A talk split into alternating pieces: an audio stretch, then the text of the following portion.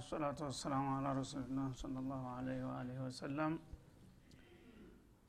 እና አላህ Subhanahu Wa Ta'ala ሙእሚኖችን አሁንም ተንቅልፋቸው እንዲነሱ ድክመታቸውን እንዲዳስሱና ስተታቸውን እንዲያርሙ በተለያየ መልኩ የጥላቶቻቸውን ተንኮል ያጋለጠና ያፍረጠረጠ ነው እየነገረን ያለው ማለት ነው። እና ይሄንን እንግዲህ ህክማውን ያቃል ወቅቱ ሲደርስ ይሄንን የጌታ መመሪያ በሚገባ ተረርቶ የሚነሳና እንደገና ታሪኩን የሚያድስ ትውልድ እንደሚመጣ ስለሚያቅ ለዛ ነው የሚከተለው። እኛ ያው ጆሮ ዳባ እየተጓዝን ነው ያለነው፣ ግን አኺረት ዘመን ላይ ይሄንን የጌታ ሪሳላ በሚገባ ተረርተው ተጥብቅ የሚያረጉ ጎበዞች ይመጣሉ። እነዛን ነው ያዘጋጀና በር እየጠረገላቸው ያለው ማለት ነው። አላህ ፍቃዱ ሆኖ ምን አልባይ ከነሱ ያደርገንም ተስፋ ይደረጋል። ተፈለግንና ተተንከሳከስን ለነሱ ምን አልባት መንገድ ከፋሽ ልንሆን እንችላለን። እና አላህ Subhanahu Wa Ta'ala ሙእሚኖች ንቁን ብቁ እንዲሆኑ ይፈልጋል። ፈዛዛ መሆን የለብም። ሁሉን ነገር ከጥላት አታደምጥ። ጥላት ነው ከተባለ በኋላ ከሱ የሚበጣ ነገር ይበጀኛል እንዴት ትላለህ ነው ዋናው ነገር። አላህ Subhanahu Wa Ta'ala إن الشيطان لكم عدو فاتخذوه عدوا إلها الشيطان መጀመሪያም ጥላታችሁ ነው እስከ መጨረሻም ጥላታችሁ ነው። ሊታረቅ የማይቻል ቁርጡ የታወቀ ጥላት ነው። ስለዚህ እሱን ለመከላከል መዘጋጀት ብቻ ጥላትነቱን አውቀ መታጠቅ ብቻ እንጂ እሱ ጋራ መደራደር የሚባል ነገር ትርጉም የለውም ብሏል። የሱ ጅራትና የሱ ወሊ የሆኑትም እንደዛው ናቸው። እሱ ስለሆነ የሚሾፍራቸው መንግዝም ቢሆን ሐቅን አውቀው በተለይ የተፉት ሰዎች በሱ ነው የሚመሩት ማለት ነው። ቃይዳቸው እሱ ነው። ስለዚህ ከነሱ ጋራ መግባባት ይቻላል የሚባለው ነገር እንደማይሆን ነው አላህ የሚያሰምርበት ብዙ ጊዜ ማለት ነው። ይሄን ሲባል በማንኛውም በዚህ ምድር ላይ ከሌላ ህዝቦች ጋራ መኖር አንችልም ማለት እንዳይመስልን ደግሞ አሁንም ተንኮላቸው እንደዚህ እያለ እኮ ነው ቁርአናቸው የሚያስተምረው ይሏል። ማንም አላለም። በማህበራዊ ቅድም መነሻው ላይ ነብዩ የይሁዶች ጋራ የሁሉ ተንኮል እየሰሩ አብረን እንኖራለን ብለው ተፈራርመው ነበር። ግን እነሱ ራሳቸው አፈረሱት ማለት ነው። በፖለቲካዊ ጉዳይ መኖር ይቻላል፣ በማህበራዊ ጉዳይ መኖር ይቻላል፣ በኢኮኖሚያዊ ጉዳይ መኖር ይቻላል። ሰው ብቻውን ሊኖር አይችልም፣ በተፈጥሮው ማህበራዊ ነው። ግን ሃይማኖት ላይ ሃይማኖትን ማቀብ፣ ሃይማኖትን መኮድኮድ፣ የጌታ ስልጣን አያገባውም እዚህ ድረስ እኛ ነን ያለን ማለት አላህን ራሱ መከራከር ነው። ፍጡሩን ብቻ ሳይሆን ማለት ነው። ማንቀበለውና ልንስማማ ልንደራደር ማንችለው በሃይማኖታችሁ ሩብ ይበቃችኋል፣ ሱሉስ ይበቃችኋል ነው የሚሉት። አንድ ሶስተኛ አራተኛው የኛ መመሪያ ይሁን። መስጂድ ስገቡ መስጂድ ውስጥ የፈለጋችሁትን ጸልዩ፣ እስከሚደክማችሁ ድረስ ቁሙ፣ ምን ቸገረን። ስገድ ግንባርህን እስከሚቆስል ድረስ። ከዛ ወጣ ስትል ግን እኔ ጋራ ሪባውን አብረህ መጨፈር አለብህ፣ ዝሙቱንም አብረህ መነከር አለብህ፣ ይሄ ስልጣኔ ነውና ይልሃል። ይሄ ሰብአዊ መብትህን የሚኮደኩድህ ነው ይልሃል ማለት ነው። ምን ማለት ነው? አላህ ጋራ ስልጣን መጓተት ነው ማለት ነው። አላህ የፈቀርንለት መስጂድ ውስጥ ብቻ ነው እንዲሰግዱለት። ከመስጂዱ ውጭ ያለው የኛ ግዛት ነው፣ አላህ ያገባውም፣ በእኛ ስርዓት ነው የሚመራው ነው የሚሉ ያለው። አክስ እኮ ነው በገዛ ዳቦዬ እንደሚባለው ዓለምን ፈጥሮ እሱ ነበር ሌላው ያገባው ማለት የሚገባው። እነሱ ግን ነየቱለት ትንሽ መስጂድ ግድ የለም በሳምንት አንድ ቀንም ከሄዱ ተሰገዱ ይፈቀድላቸዋል፣ መብታቸው ነው፣ ሃይማኖት ተፈቅዶልሃል ይላል። ምንድን መስገድ ብቻ ማለት ነው። መጾም መራብ ፈልጋለሁ ታለ ጾም የምቸገረ ማን ይጎዳል? ዘካ ከተባለ ግን ለኛ ነው የምትገብረው እንጂ እንዴት አድርጎ በኢኮኖሚ ሃይማኖት ምን አገባው ይላል።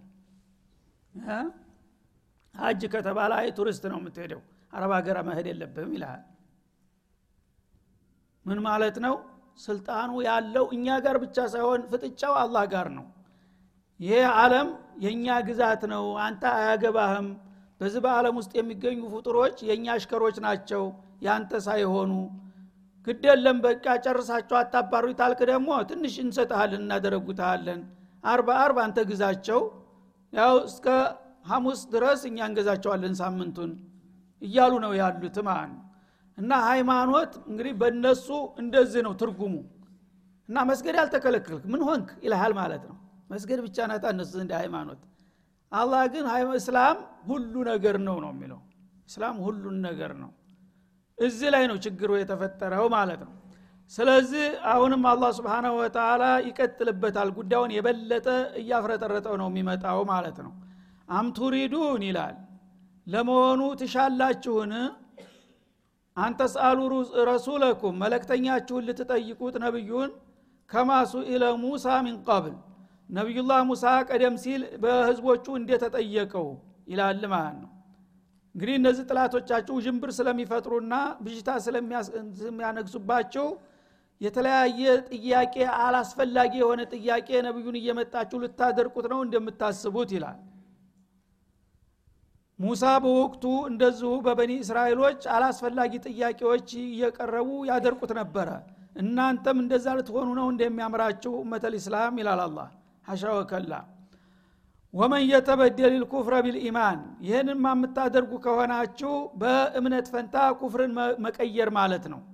እና ይሄ ከአላህ መጣ የሚባለው ነገር አልተዋጠልኝም እኔ ማብራራ ስጡኝ ይያልክ በየጊዜው ነብዩን እየመጣ ያደረክ ምትክረሸረሽ ከሆነ ይሄ ከአላህ የመጣው ነገር አልተመቸኝም አልተዋጠልኝም እና ኩፍሩ ይሻለኛል ጥላቶቼ የሚነግሩኝና የሚመክሩኝ ይሻለኛል እንደማለት ነው።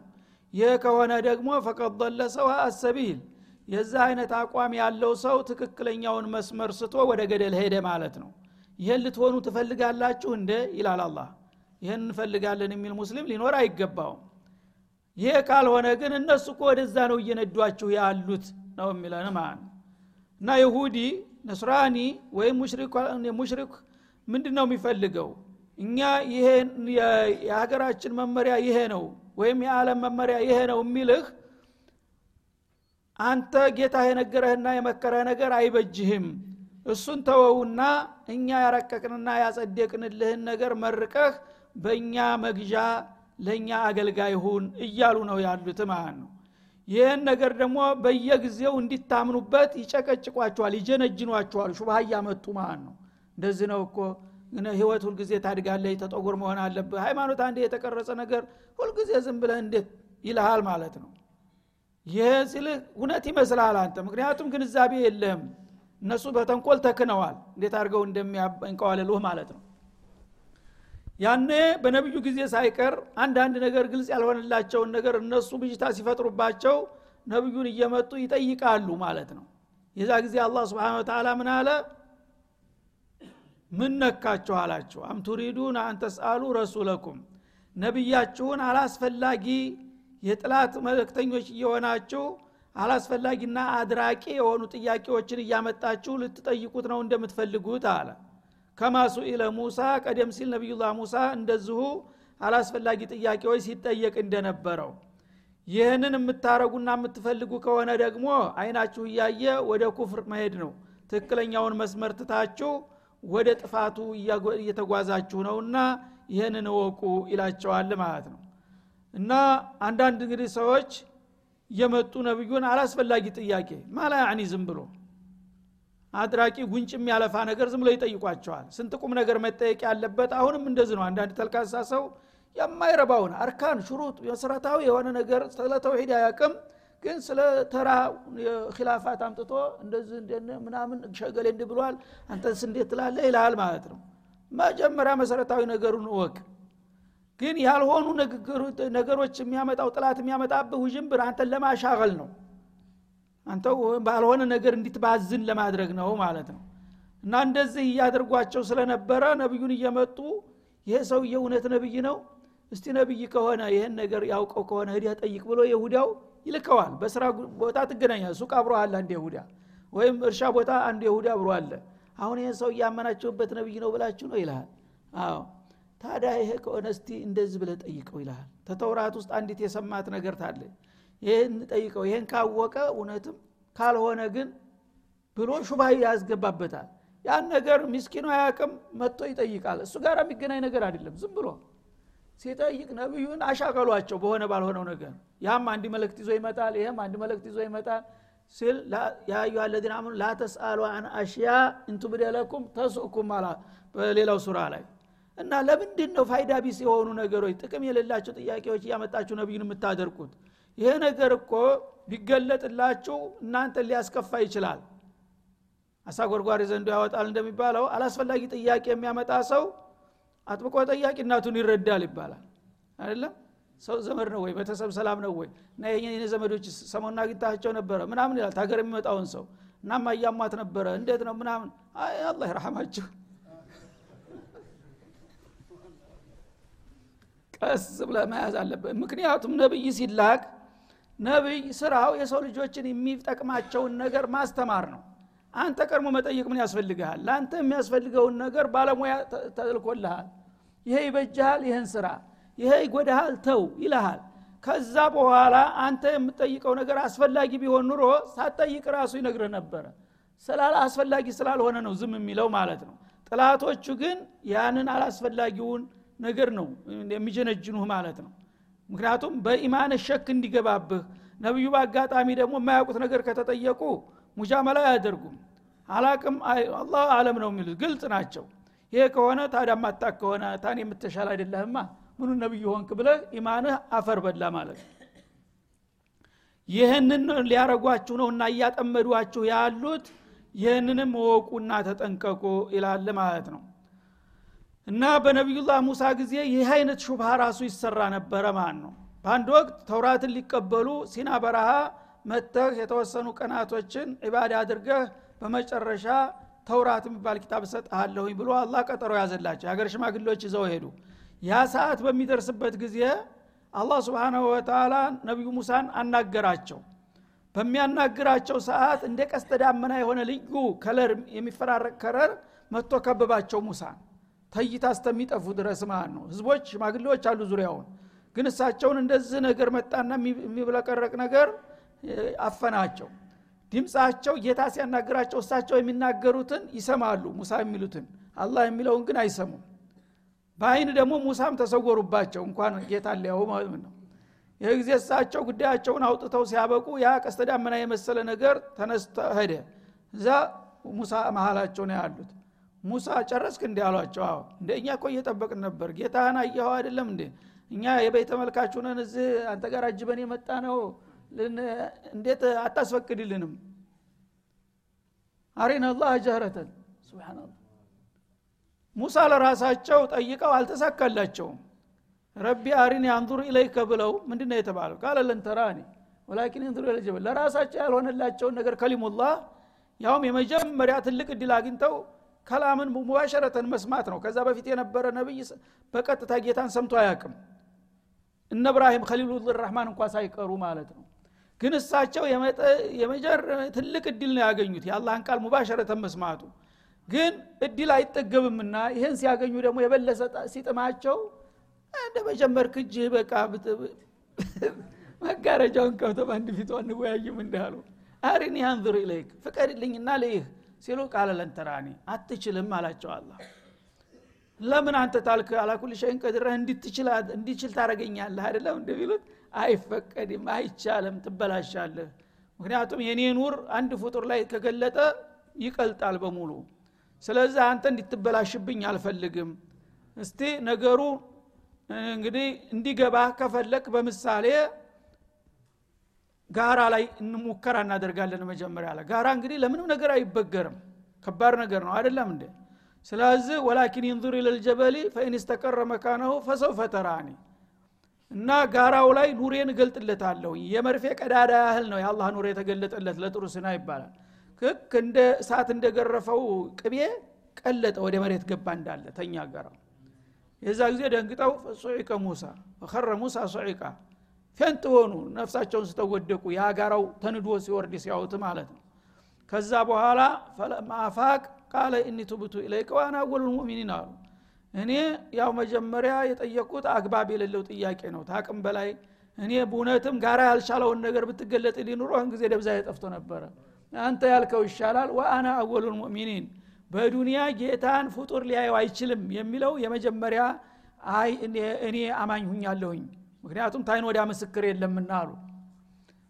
ይሄን ያህል እንግዲህ ሙከራ አድርገው ያልተሳካላቸው የበኒ እስራኤል ማንም ቁሻሻ ተነስቶ ጌታን አሳየን ብለው ቁጭ ጌታን አሳየን እንዴት ለን አይቻልም እኮ ይሄ ነገር እኔ ለራሴም ጠይቄ እንዴ አንተማ የሆነ ነገር ለብሰህ ስታነጋግረው አልሰማንም እንደ ጓዳ ውስጥ ገብተህ አሉ አራውን ያ ነገር ኑር ነው ግን እናንተ ታይታችሁ ስለተሰወርኩባችሁ ጌታ ጋራ በጋሪ ተገናኘው መስሏችሁ ነው ግደላችሁ መመኑኝ እኔ አላየሁም ድምጹን ግን ሰምቻለሁኝ ቢሏቸው አበደና እናምንህም አሳየን አስፈቅድልን ወኢላ ለንኡሚና ለከ ሐታ ነረላህ ጀህራ ሱብሃንአላህ አላህም በጋድ ታላሳየን በቀር አናምንልህም አድማ መጥቶ ማለት ነው እግዚአ እንደዚህ ይላሉ ሰዎቹ ሲል እነሱንስ አላባብልም አላህ فاخذتهم الصاعقه ወዳው እንደ መቅሰፍት ነገር መጣና ፊው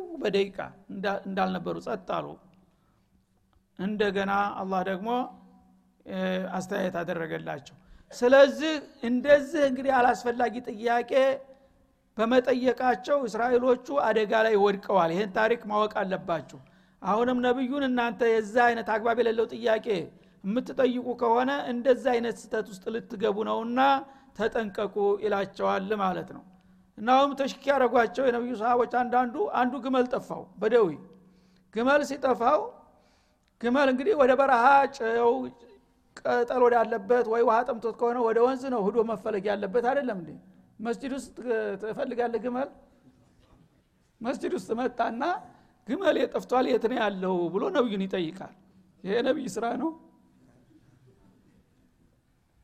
እንግዲህ እሳቸው ምን ይደረጋል ሰው እንግዲህ እንዳቅሙ ነው የምታናገረው አላህ ፈቀደላቸው አሳወቃቸው በወህይ ወዳው ይሄ ነገር አስፈላጊ አልነበረም ግን ይሄ ሰው ያላውቅም ካሉት በሱ አስተሳሰብ እንግዲህ ችግሬን ማይፈታ ከሆነ ይሄ የራሱ ጉዳይ ብሎ ቢረደድስ رحمة له الله ነገራቸው ለነብዩ ግመሉ ገሌ ሸለቆ እንደ አይነት ዛፍ አለች አንገቱ ላይ የሆነ ገመድ አብቶለት ነበር በዛፉ አጠገብ ሲያልፍ ዛፉን ጨት ጠለፈውና በዛ ተጠምዞ ሙቶልሃል እንደ አይነት ሸለቆ ይገኛል ብለው ነገሩት ሄደ እንደተባለው እዛ አገኘ በክቶ ማለት ነው ይሄ አሁን ጥያቄ አግባብ ነው እሺ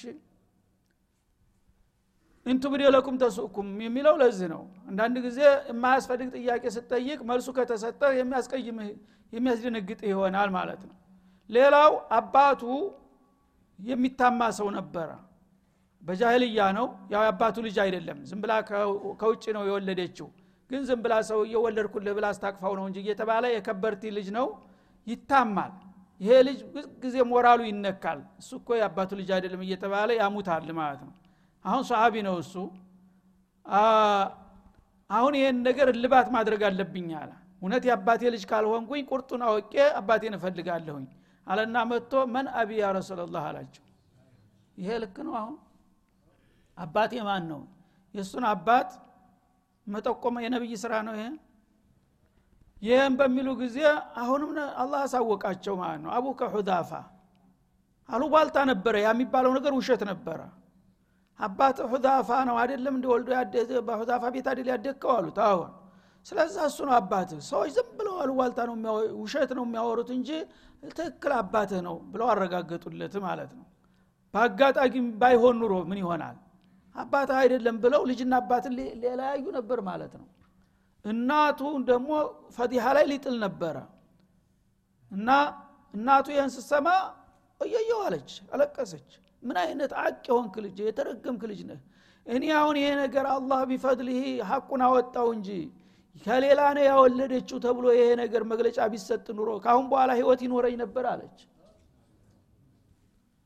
ሰዎች እንግዲህ አንድ ነገር ሲነሳ ጥላት የሚያመጣብህ ጅምብር ምን እንደሚያስከትል ማወቅ አለብህ ዝም ብለህ መነዳት የለብህም እገሌ እንዲህ ያለኝ ምን ለማለት ፈልጎ ነው ማለት አለብህ ሁልጊዜ አቅልህን ማሰራት አለብህ እንደዚህ አይነት እንግዲህ አላስፈላጊ ጥያቄዎችን ያነሱ ያደርቋቸው ነበርና አላህ ይሄም ሌላው ደግሞ የተንኮል ዘዴ መንገዳቸው ነው አሁንም እናንተን ጥርጣሬ ላይ ለመጣል የማይቆፍሩት ጉድጓድ የለምና አሁንም የነሱን ምክር ሰምታችሁ የይሁዶቹ ሙሳን የማያስፈልግ ጥያቄ ጠይቀው እንደጠፉ እናንተም እንደዛ ለጠፉ ትፈልጋላችሁን ኢላላ አላህ Subhanahu Wa Ta'ala የምፈልጋችሁ ከሆነ ቀጥሉበት ካልሆነ ግን ለነብዬ አላስፈላጊ ጥያቄ ማቅረብ የለባችሁም እሚበጃችሁን ቀርሞ እኔ ራሴ ነግራችኋለሁ አይደለም እንዴ እሱ ራሱ ደግሞ አስፈልጋው ማብራሪያ ይሰጣል አይደለም እንዴ? የናንተ የሆነ ያልሆነ ጥያቄ ከጥላት እየተበደራችሁ ማምጣት ለምን አስፈልገ ኢላላ አላህ Subhanahu Wa Ta'ala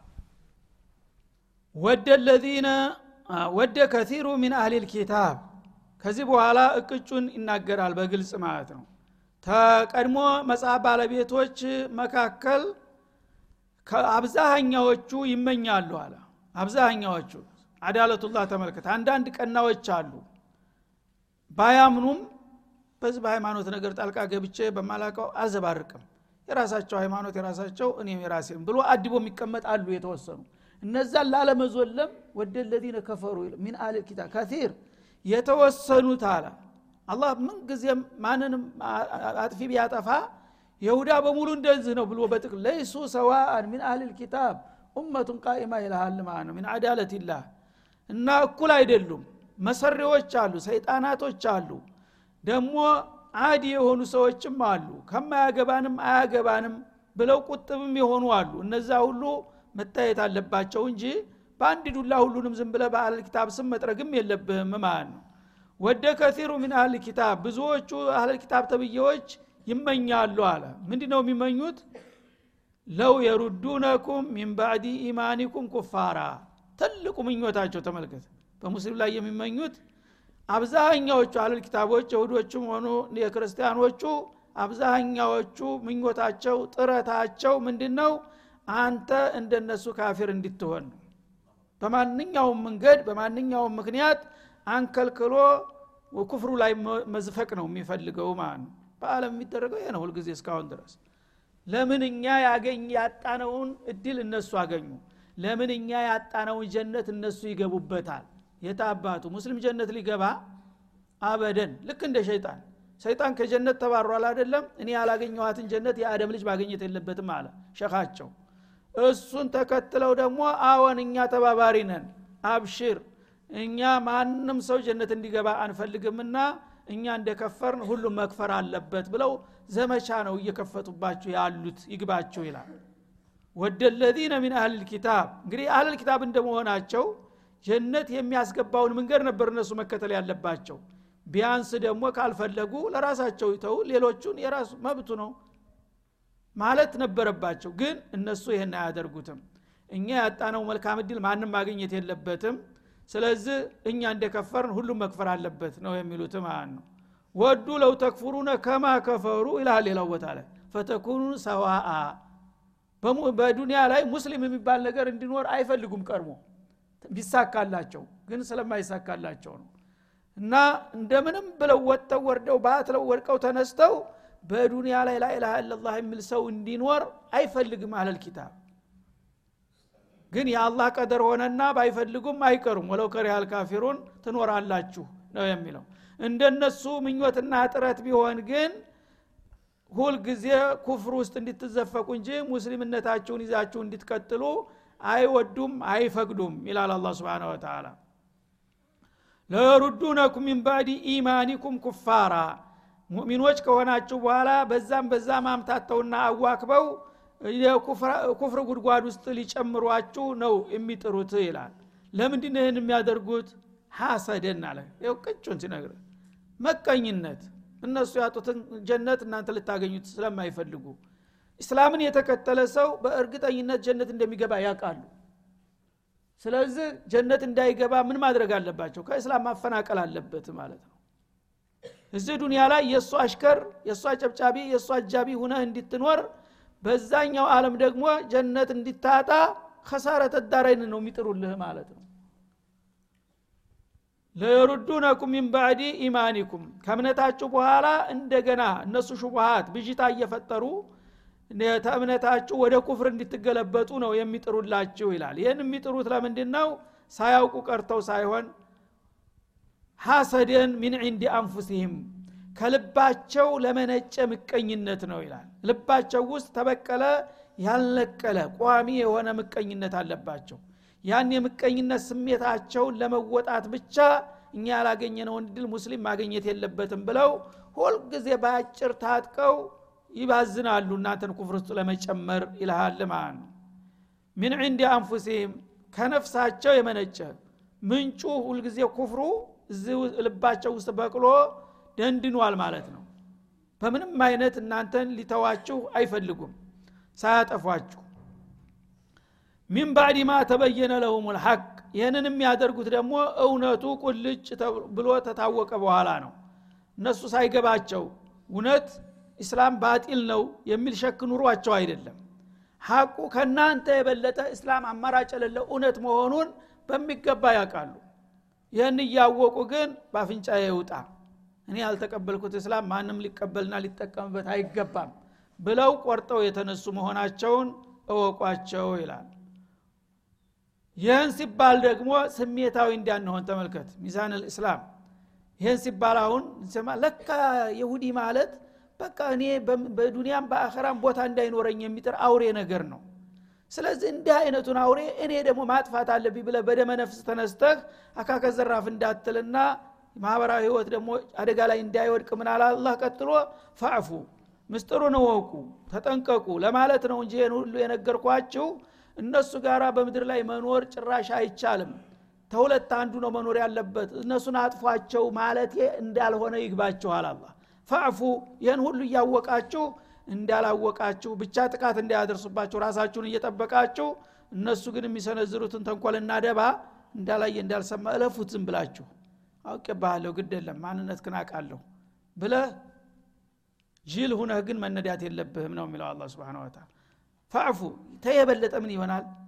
እሺ አላህ Subhanahu Wa Ta'ala ይሄን ሁሉ ግፍና በደል እነሱ እስከመጨረሻኛን ሊያጠፉን እየተረባረቡ መሆኑን ነግሮን ግን ተበቀሏቸው ኃይላቸውን አስተባብሩና ተምድርገት አጥፏቸው አይደለም ያለው እለፏቸው ተዋቸው ለፍትራ ነው። አላህ እንግዲህ አላህ ፈተና ለቋቸዋል እናንተም ለነሱ ፈተና ናችሁ እነሱም ለእናንተ ፈተና ናችሁ ተቻቻሉ እለፏቸው ግድለም ያጠፏችሁ ግን ሲገፏችሁ መመከት አለባችሁ ለማለት ነው። ፈዕፉ ወስፈሑ ሱብሃንአላህ እና በድለው እንዳልበደሉ ይቀርብያለሁ ምንም አይደለም ብለቶ ሶፍህም አድርጉ ወቀሳ እንኳን አታድርጉባቸው አንተኮ እንዲታረጋለህ አንተኮ እንዲታስባለህ አንተኮ ብለህ እንኳን በቃል እንኳን ወቀሳ አትደርድርበት የልብህን በልብህ አድርገህ ሙያ በልብ ነው እሱ አላወቀብኝም እያለ ይፍጨረጨራል አንተ ግን እንዲህ ነው እንዴ በልና ይዋለን ብለህ ስትለው ይገባዋል ብግን ብሎ ይቀራል ማለት ነው። ግን ለምን እንዲህ አልከኝ በየቀኑ ለምን እንዲህ አደረከኝ ታልክ መኖር አይቻልም ማለት ነው። እና ታገሷቸው እለፏቸው ወቀሳ ከሳማ አታብዙባቸው እንዳላወቃችሁ ሁኑ ይላል። ይሄ ነው እስላም እንግዲህ ለነሱ እንኳን ይሄን ነው ያዘዘን ማለት ነው። እስከመቼ ነው ግን እምትተዋቸው እምታልፋቸው ይቅርታ እምታረግላቸው እስከመቼ ነው? አንንም ነገር ገደብ ይኖረዋል። ሐታ يأتي الله بأمره ይላል አላህ ሌላውን ተለዋጩን መመሪያ እስከሚያመጣ ድረስ ይላል። ካስፈለገ ሌላ ደግሞ እርምጃ መወሰድ የሚያስፈልግበት ቦታና ሁኔታ ካስፈለገ እነግራችኋለሁ እስከዛው ድረስ ግን ይሄንን ስላልኳችሁ እናንተ በደመ ነፍስ ተነስታችሁ እነሱ ጋራ ችግር እንዳትፈጥሩ ታገሱ ይላል። እናሱም እንግዲህ ስታገሷቸው አውቀው ልብ ገዝተው እነሱ ይተውናል ታግሰውናል ብለው ካሉ ይቀጥላል ምንም ችግር የለም። ግን እነሱ ደግሞ የፈለገውን ቢልም አጠፋቸዋለሁ ብለው ደግሞ የሚቀጥሉበት ከሆነ ያ ጊዜ እንዳስፈላጊነቱ ደግሞ ተለዋጭ ትእዛዝ ሰጣችሁ ይሆናል። እስከዛው ግን እለፏቸው ቻሏቸው ይላል ማለት ነው። ሐታ እቲ አላሁ ቢአምሪሂ አላህ ትእዛዙን እስከሚያመጣ ድረስ እና ታልተጋደልናችሁ ታላጠፋናችሁ በስተቀር የሚልበት ደረጃ ላይ ሲደርሱ እንግዲያውስ ተከላከሉን የምረዳችኋለሁ የሚለው ሊመጣ ይችላል ወደፊት ጊዜውን ጠብቆ ማለት ነው። ያው ይሄ አወለል በቀራ ልክ ሂጅራ እንደሄዱ ነው የመጣው። የዛ ጊዜ ጂሃድ አልተፈቀደም። ተወሰነ ቆይታ በኋላ ከሁለት ዓመት በኋላ ነው ገና ኡዚነ للذين يقاتلون بأنهم ظلموا የሚለው ያላህ ትእዛዝ ተለዋጮ የመጣው ማለት ነው። ያስከሚመጣ ታገሱ ያም የሚመጣው እነሱ ራሳቸው በሚያረጉት ግፊት ነው። ሌላ አማራጭ ሲጠፋ የሰው ልጅ አንተን ካላጠፋው በስተቀር በምንም አይነት በመድር ላይ እንድትኖር አልፈቅድም ካለ ምን ትሆናለህ? እሺ ብለህ መጥፋት አለብህ መከላከል አለብህ አንተም ባለህ አቅም ማለት ነው። መቻቻል እስካለ ድረስ ግን ይቻቻል ምንም ችግር የለውም።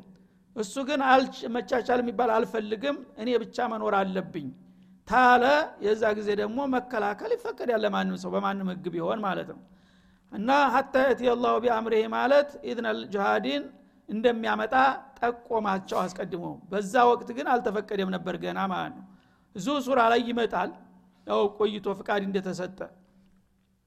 ان الله على كل شيء قدير አላህ Subhanahu Wa Ta'ala በሁሉም ነገር ላይ ቻይ ነውና ታስፈለገ ሌላ ተለዋጭ መመሪያም የሚያወርድበት ጊዜ ይኖራል እሱን ተጠብቃላችሁ ለጊዜው ግን ታዋቸው ታገሷቸው ይላል ማለት ነው። እና ያው ጊዜው ስለሄደ የዛሬው እዚህ ላይ ይጠናቀቃል። በሚቀጥለው ኢንሻአላህ ደግሞ አላህ ካቆየን እንመለስበታለን። ወሰለላሁ ዐለይሂ ወሰለም አለ ነብዩ ያላይካ ወሰላሙ ዐለይኩም ወራህመቱላህ።